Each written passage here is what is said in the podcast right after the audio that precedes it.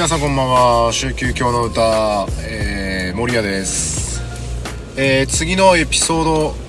えー、4あマッチデー4っていうのかな。まで、えー、ちょっと準備に時間かかるということでえー、とソロ企画ということで、えー、今回は、えー、僕が話します。えーとですね最近全然サッカー見れてなくてですね。ハイライトすら見れてないんですよね。まあ結果だけは分かってはいるんですけれどもあ日本代表戦もまだチュニジア戦見てなかったりだったりとか全然あの情報が追いついてないんですけれどもまあスコアだったりとかは誰が今活躍してるかとかそれぐらいは分かってる感じではありますけど。まあ今日ちょっと何話そうかなって感じで考えてたんですけどうんそうですね。まあ僕今ですねあの2歳の息子がいるんですけれどもまあ結構あのー、普段やっぱりまあ今の子供って感じではあるんですけどあの YouTube を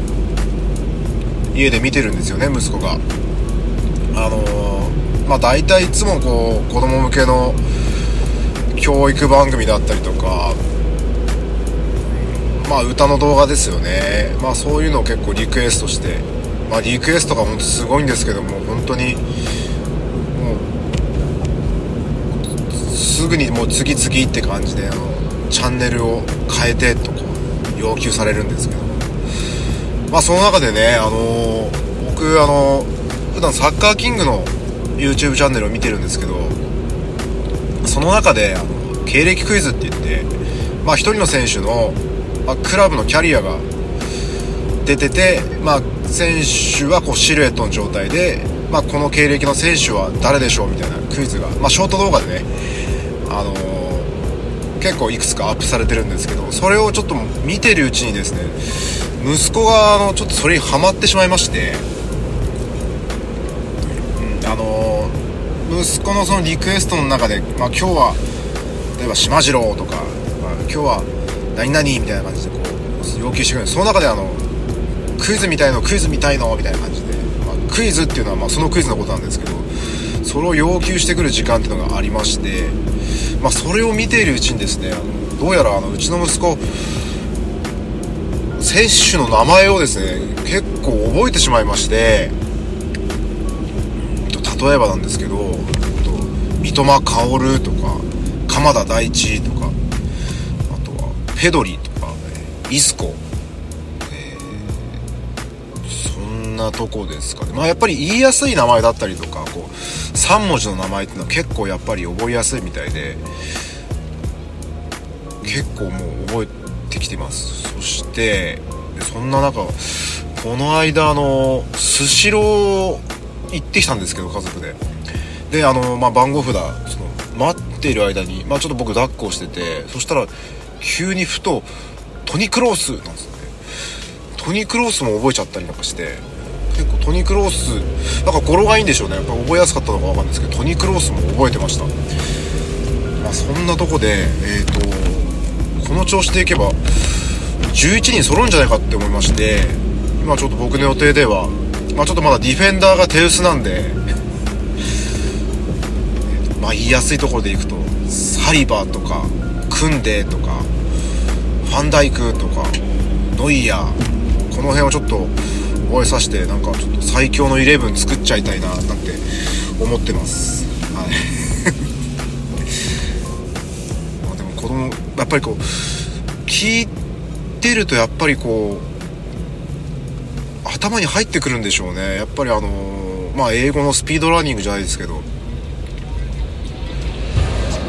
何回聞いてもあのサッカー選手覚えてるの教えてって言ったら今言った名前がスラスラっと出てくるので子供は子供の脳みそってすごいなって最近思います。はい。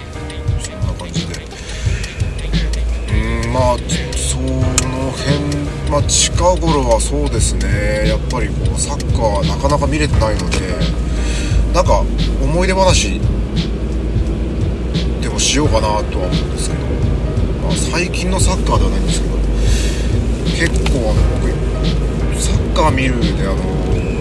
ユニフォームを結構気にして見ちゃってて、まあ、毎年シーズン変わるごとにあ今シーズンのユニフォームかっこいいなとかちょっとこれどうだろうとか結構気にして見てたりとかしててその中でも、まあ、僕が今まで見てきたサッカーの、まあまあ、クラブチームですね。クラブチームのユニフォームでこれかっこよかったなっていうのをちょっと今日紹介していけたらなと思うので、えー、そうですね。まずは、まあ、僕がサッカー見始めた頃の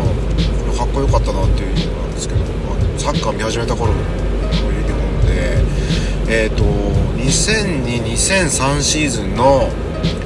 えーと、マンチェスター・ユナイテッドこの頃のまだベッカムとかいた頃ですよね。まだベッカムとかいた頃のユニフォームであのスポンサーがボーダフォンで、えっと、ナイキだったんですけど時のあの、まあ、ホームはもちろん赤なんですけど確か。アウェイはちょっと色色忘れちゃったんですけど多分黒だったかな。でもう一色あのサードユニフォームで青があったんですよね。その時の本当それこそベッカムっていつも長袖着てるんですけどあのタトゥーを隠すために長袖を着てるみたいなんですけど、えー、その時のボーダフォンのンサーロゴに入っててサードユニフォームの青。これがねもう本当にかっこよくてあのチャンピオンズリーグで多分着てたと思うんですけどいやかっこいいなと思ってこれもすごくあの印象に残ってます。あとはうんとやっぱり結構日本のスポンサー使ってるとやっぱりおって思ってたので、まあ、当時だったらあの同じシーズンで、えーと、AS ローマのユニフォームですね。これはもう、えーとまあ、ホームも、えーと、アウェーもなんですけどホームは、まああのまあ、おなじみの小豆色で、えー、とアウェーは白だったかな。でスポンサーにあの日本の自動車メーカーのマツダのスポンサーロゴ入ってこれもすごくかっこよかったんですよね。でうんとボディがカッパですね。カッパだったのであの当時のカッパっていうとあのすごくあのタイトなあの体に密着したタイプのデザインのもので、まあ、当時はあのイタリア代表なんかもねあのカッパのボディを使ってたんですけどこれもすごくかっこよかったんですよね。あとは、えーとまあ、これも同じシーズンなんですけどカッパのボディでいくとベティス、まあ、これはもうスポンサーが入っていない状態であのた、えーと白と緑の縦縞、まあ、当時はあのフォアキンとか、えーと、右サイドフォアキンで左サイドがデニウソン、えー、で中盤の底にマルコス・アスンソンとか、まあ、ちょっと結構クロート好みのチームだった。ベティスなんですけど。この時のベティスのユニフォームすごくかっこよかった印象があります。であとは、えーと、次のシーズンから、えーと、0304のシーズンからえーと、スポンサーが、えーと、トヨタに変わったバレンシア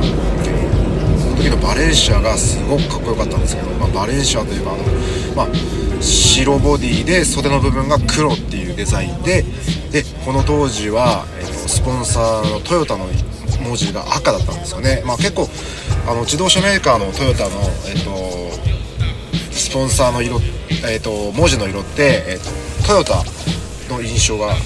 トヨタの色が、えーと、赤赤文字だったんですよね。やっぱりトヨタといえばこう赤文字の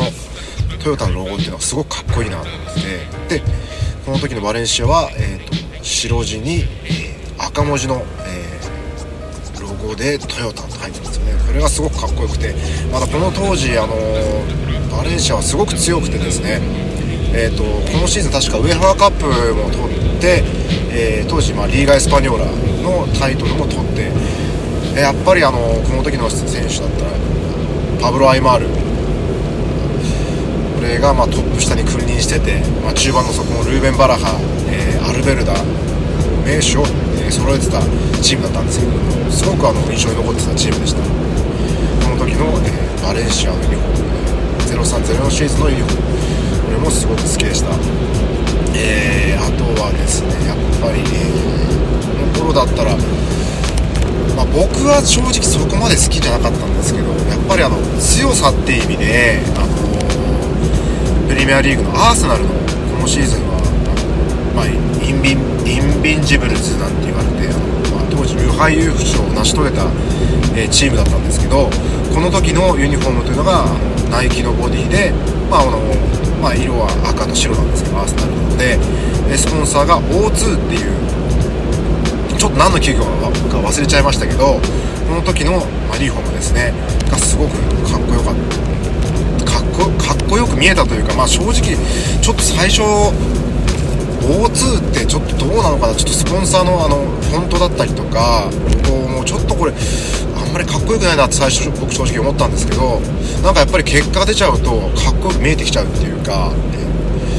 まあ、むしろ、えーと、アーセナルでいくと,、えーと、その前のシーズンかな？前のシーズンあ、えーと、前の前のシーズン。0102シーズンとかはあの、まあ、これも日本の企業なんですけど、えー、とセガだったんですよね。で、えー、とホームが、まあ、当時のあのセガの、えー、と機械、えー、とハードですね、えー、とドリームキャストっていうハード出してたんですけどこれが、えー、そのまま、えー、とスポンサーロゴとしてドリームキャストっていうホームのユニフォームはドリームキャストと入ってまして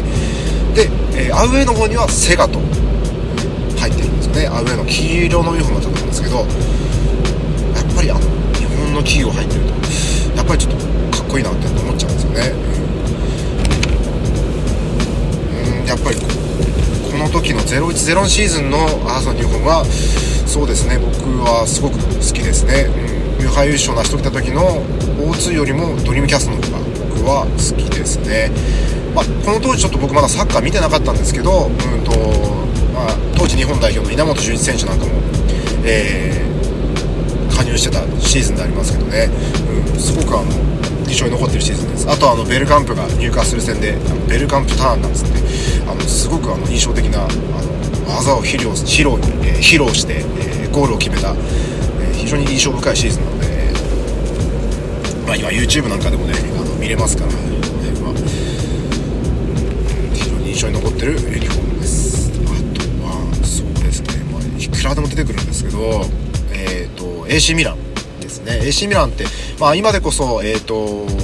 プーマボディで、えーと、スポンサーがフライエミレーツっていう航空会社もう結構フライエミレーツは使ってるチーム多いですけどね。レアル・マドリーとか、えーと、アーセナルとか。まあちょっと昔だったらあのチェルシーとかが使用してたんですけれどもあとはどこだハンブルガー SV とかも使ってましたけどこの当時、え、AC ミランあこの当時じゃなかったことです昔は AC ミランは、えーと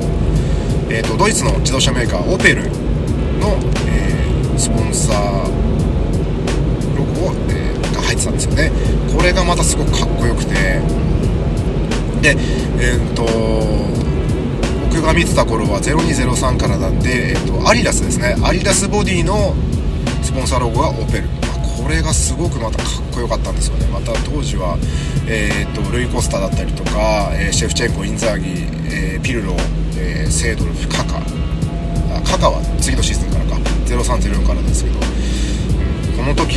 の AC ミラン、まあ、本当に強かったですからね。あの監督マンチェロッティで、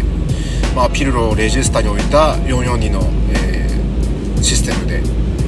えー、0203はチャンピオンズリーグも取って翌シーズンカカが来てからセリエ A のスクレットも取ってやっぱりこの時のオペルの、えー、スポンサーロゴのユニフォームっていうのはすごく印象に残ってます。で、えーと、またアウェーのねまた白がまたかっこいいんですよね。この白を着るとなんか強いみたいなちょジンクスもあったりとかして特にチャンピオンズリーグの舞台なんかでは白ユニフォームで、まあ、チャンピオンズリーグも取ってますしうんとまあうんとちょっと例外ですけどあの、えーと、0506シーズンのイスタンブールの奇跡、まあ、僕の好きなあのリバプールが、まあ、大逆転で優勝したシーズンなんかは、まあ、白だったんですけれどもこの時はまあちょっと残念ながら大逆転して負けちゃったんですけれども、まあ、白のこのアウェーユニフォームっていうのもすごくかっこいい AC ミランでした。なんで僕はこの時の、えー、昔のオペルのスポンサーが入った AC ミランのユニフォームすごく印象に残ってます、はい、すごく好きでした。あとは同じセリエAでいくと、まあ、今でこそですね、えーと、うんとインテルなんですけどインテルはうんと今でこそ、パラマウントかな？あの映画の確か配給会社だったと思うんですけどが今スポンサー入ってますけど、まあ、インテルといえばっていう、まあ、タイヤメーカーピレリっていうスポンサーロゴがずっと何年かな？ちょっと何年使ってたかは分からないんですけど多分ウィキペディアで調べてもらってすぐ出てくると思うんですけどずっとピレリがあのインテルはスポンサー入ってまして、まあ、ナイキボディのピレリ、うん、これがもう僕はインテルといえばピレリだなっていう感じの、インテリはやっぱり毎年ユニフォームかっこよかったですね、うんとまあ、今はナイキかな？ナイキだと思うんですけど1回あずっとナイキか。ずっとナイキですね。昔は多分そのアンブロとか使ってたのかないろいろ。っぱりナイキボディのピレリってイメージがすごく強いので、この時の。まあそうですね、うんと、レコバとかビエリとか、まあ、ちょっといましたけどクレスポとか、うん、この時はすごく印象に残ってます、うんえっと、3冠達成した時のユニフォームもピレリでしたしナイキボディのピレリでしたしやっぱりあのインテルといえばピレリっていう印象があってこれもすごくかっこよかったなって印象があります。であとはそうですねブンデスリーガだったらそうですねうんと僕はすごくあの思い入れのあるチームがありましてちょっとごめんなさいシーズンがどのシーズンか忘れちゃったんですけど昔ブラジル代表のジエゴっていう選手いたんですけどね、う、ジエゴが一番輝くのがあのブレーメンにいた頃だったんですよね。その時のユニフォームっていうのがカッパボディの、えー、まあ、ブレーメンというか緑なんですけど、うんと、ボディが緑で袖がオレンジかな、うん、確かだったと思うんですけどでスポンサーがあの B ウィンっていう B ウィンって読むかどうかわかるんですけど BWIN っていうスペルで B ウィンっていう。ちょっと何の企業か忘れてたんですけど一時あの AC ミランとか、えーと、レアル・マドリードのスポンサーにも入ってましたね、うん、その b ウィンの時のブレーメンのユニフォームっていうのがすごく印象に残ってます。であの時のブレーメンっていうのは、まあ、タイトルとかは取ってないんですけれどもやっぱりそのジエゴの王様感というかあの時のチームって本当になんか見てて面白かったなっていう印象がまあ、あの監督も、えーと、トーマス・シャープ監督の長期政権で、まあ、その本当集大成とも言えるようなチームだったなっていう感じがします。その前も、まあえーと、フランス代表のミクーだったりとかうんと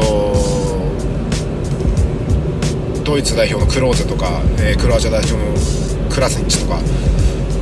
なかなか本当、うん、いい選手を有して、うんと、攻撃的なサッカーで楽しませてくれたチームだったのですごくユニフォームも印象に残ってます。そうですね。まあまあ、あとやっぱりドイツといえばやっぱりまあバイエルンなんですけど、まあ、バイエルンもまあ今でこそうんと T モバイル結構定着しちゃいましたけど、まあ、昔はさっき言ったあのオペルだったりとかスポンサー入って、まあ、バイエルンはでも毎年かっこいいですねユニフォームは。結構やっぱりうんと縦縞になったりとか真っ赤になったりとかシーズンごとに結構あの色が変わって、うん、非常に毎年シーズン面白いですね。今シーズンもなんかラグランっぽい感じのデザインで白ボディで袖が赤なのかな？なんかなかなか毎年バイエルンはかっこいいなと思います。あとはそうですね。そうなんか毎年デザインが違うっていう感じでいくとまあ今今現在1位のあのシャビアロンス監督が話題のレバークーゼンとかも、まあ、縦縞になったりとか、うんと、赤ボディで黒の横ラインが1本入ったりとか逆に黒ボディで赤のラインが1本入ったりとかそうですね。ずっとレバークーゼンもアリラスなのかな多分。レバークーゼンなんかも毎年かっこいいですよね。あとはまあ降格しちゃいましたけど。昔内田選手がいたシャルケなんかも毎年かっこいいですね。アリラスのボディで。結構ブンデスリーガはかっこいい方のチーム多いと思います。ライプスキーなんかもかっこいいですし。あとはそうですね。ラリーガはまあそうですね。レアル・マドリーは割と毎シーズンかっこいいかなと思います。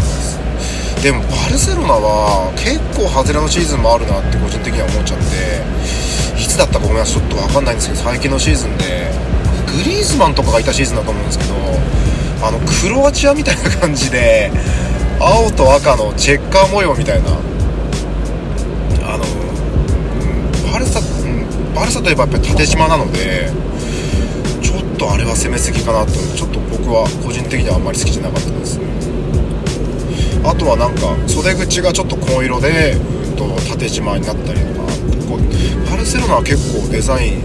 冒険するチームだなって思います、うん、あとはなんか100周年だったかな昔、まあ、僕も全然見てない時期なんですけどまだフィーゴとかリバウドがいた時のシーズンでグラウディオラとか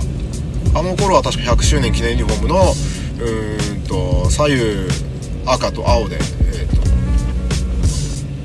ツートンのタイプのユニフォームとかもありましたねあれは結構多分今もうプレミアついたりとかして高いんじゃないですかね。もしそのサッカーショップとかに行ったらあれはちょっとかっこいいですけどね。ああとさですねさっき言ったそうでバレンシアとかもかっこいいですけどあとはちょっと昔になっちゃいますけどあのスーペル・デポルって言ってあの一時代を築いた、まあ、デポルディーボ・ラ・コルーニャあの時のユニフォームなんかもすごくかっこよかったですね、まあ、当時は本当に、まあ、ディエゴ・トリスタンとかバレロンとか、えー、っとあと誰だろうな。ジャウミーニャとかなかなか本当クロート好みのいい選手揃えて、まあ、チャンピオンズリーグでもあのー、といつだったっけなあれ、えー、っと0304のシーズンかな、まあ、当時最強だった AC ミランを準決で大逆転で破ったりとかすごく強いチームだったんですけど、まあ、今はねもうちょっと降格しちゃってちょっと南部にいるかも分かんないんですけど一回あの経営破綻しちゃいましたからねラコルニャは、まあ、ちょっと今どういう状態かちょっとごめんなさい分かんないんですけど、まあ、あの時のユニフォームなんかもすごく好きでしたね青と白の縦縞で、まあ、青と白の縦縞って基本かっこいいですよね、まあ、今三笘が所属してるブライトンだったりとか。うん、まあ、それこそ、えーと、久保建英が所属してるレアル・ソシエダもそうですよね、うん、青と白の縦縞とかすごいかっこいいと思います。まあそんな感じで、まあ、僕が印象に残ってるユニフォーム多分まだあったと思うんですけどちょっと今ポンと出てこないんですけどこんな感じですかね、まあ、今シーズンのユニフォームも、まあ、シーズン始まったらいつも僕ユニフォーム気にして見ちゃうんですけどどのチームも。今シーズンでいくと印象に残ってるのでいくとちょっとホームユニじゃないんですけどアウェーのユニでうんとマンチェスター・ユナイテッドのアウェーのユニフォームが何て言ったらいいんですかねなんか深緑っぽいような黒っぽいような色に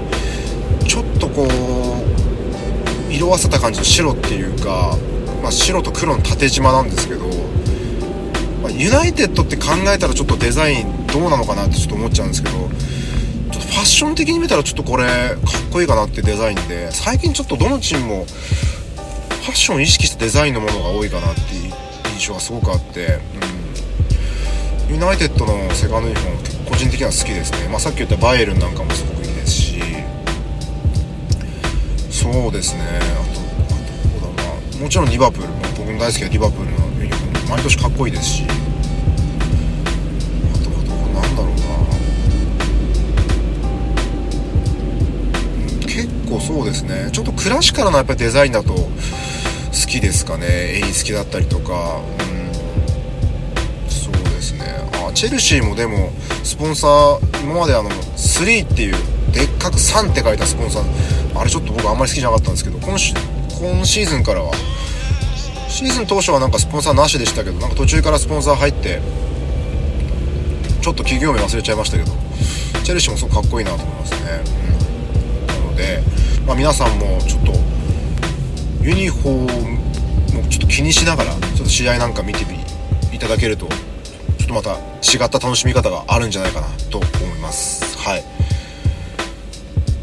で今僕ちょっとこれ車移動中に音取ってるんですけどちょっと車の音だったりとかなんかこう外気の音というかちょっとざわざわしてちょっと聞き心地が悪かったかもしれないんですけれども。はい。すいません。えっ、ー、とちょっと次のマッチデー4まで楽しんでいただけたらなと思います。ちょっとスピンオフ的な企画をえっ、ともしかしたらまたやるかもしれないので、えーと、ソロでもねやると思うので是非また聴いてください、えーはい、それでは皆さん、えー、さようなら。